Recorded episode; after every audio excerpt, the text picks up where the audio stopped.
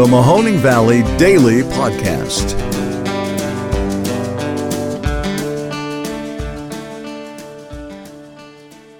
Hello, everybody, and welcome to today's episode of the Mahoning Valley Daily Podcast. It is September 15th, and I am Ron Cabuno. Thank you very much for tuning in.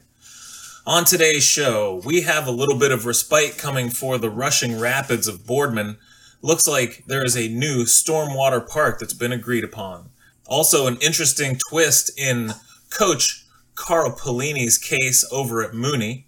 And we've got a bit of the same old, same old coming from Mike DeWine regarding mask mandates in schools. But first, it looks like the old Market Street Elementary is now going to be a wetland, as well as a meandering creek and a park surrounding it. They came out with a new proposal last night that was unveiled. It looks really great. The uh, structure that is there is going to be raised, and they will have plenty of space for retaining all the storm water that has increasingly been uh, visiting the Mahoning Valley area. So I would love to say that we will always have a uh, suitable solution for these increasing climate change issues uh, available to us at a moment's notice, but that might not always be the case. However, I think that this will alleviate I think they said upwards of 1,400 homes water concerns that they are seeing with increased frequency. In the case of Carl Pelini, it looks like the assistant prosecutor who handled the case just mysteriously resigned yesterday, leaving a one sentence resignation on his desk and no other explanation. Now, I know that you've all followed this case, or if you've listened to the show, you've heard me talk about it. This is a woman who when the police showed up, was bloodied and said that her husband hit her. And then when it came time to go to court, she dropped all charges. And the prosecutor who was handling the case said that there was overwhelming, or as they put it, voluminous exculpatory evidence to be able to defend and exonerate Coach Pelini from any wrongdoing. And I find that hard to believe if they were there on site collecting all the necessary evidence at the time of the investigation and the incident, but they said that they, uh, while the prosecutor reviewed all the evidence, he didn't keep it. So that seems a little mysterious. I wonder if anything more will come of that, but uh, that is the news as it stands today. Prosecutor mysteriously resigns and no further plans to revisit the case. In coronavirus news, Governor Mike DeWine came on TV Tuesday and gave his briefing saying that all children's hospitals are currently overwhelmed. However, he chose to follow that up by doing as little as possible to alleviate the symptoms. Even though he has the power to do so, he refused to put a mask mandate in to protect our children in their schools. I see this as him basically playing to both sides. He's saying that he would love to be able to put the mandate in place, but that the legislation would be able to come in and revoke it after 14 days because of the new power that they have with the bill that they passed last year limiting the governor's powers. And by not putting one in place at all, he's playing to the other side saying that he never would, even though he's saying he would if he could. When asked about DeWine's comments, 23 local lawmakers declined to come on camera, but the only one who did decide to come on was local representative Al Cutrona. And his comments were a little bit worrisome.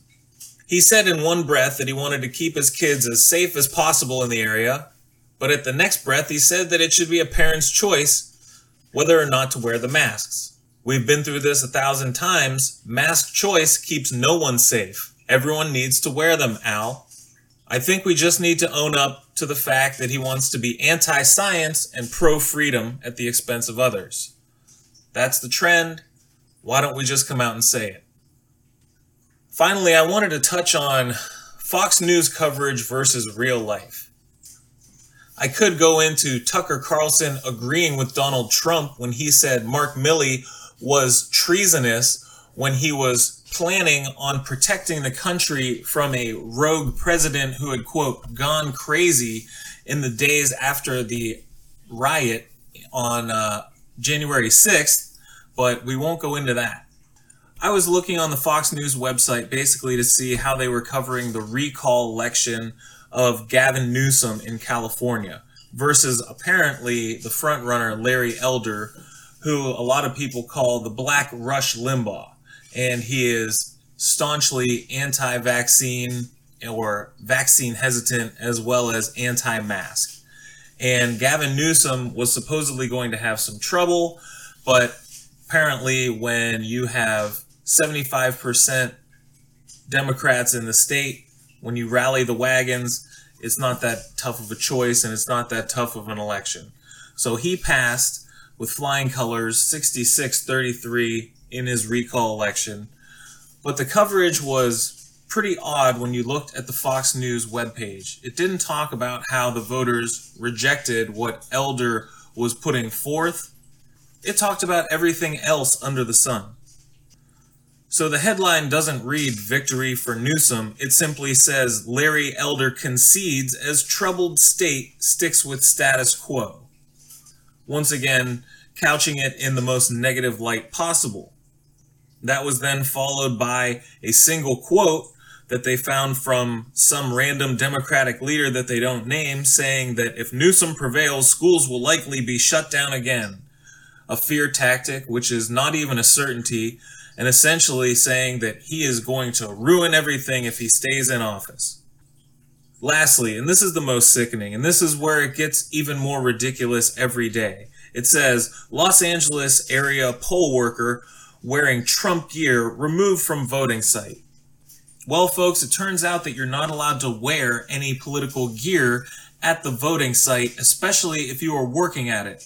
This is a long standing rule, but they put that in there just to incite people. They say, oh my goodness, we're under attack just for supporting our fearless leader. Absolute bullcrap. Please see through this. Fox News wants to keep you mad. The poll worker was removed because they were doing something that was against the rules. Rules are okay. Rules work for your side and the other side equally. Don't let yourself get riled up for no reason. Have a good day. I'll talk to you tomorrow.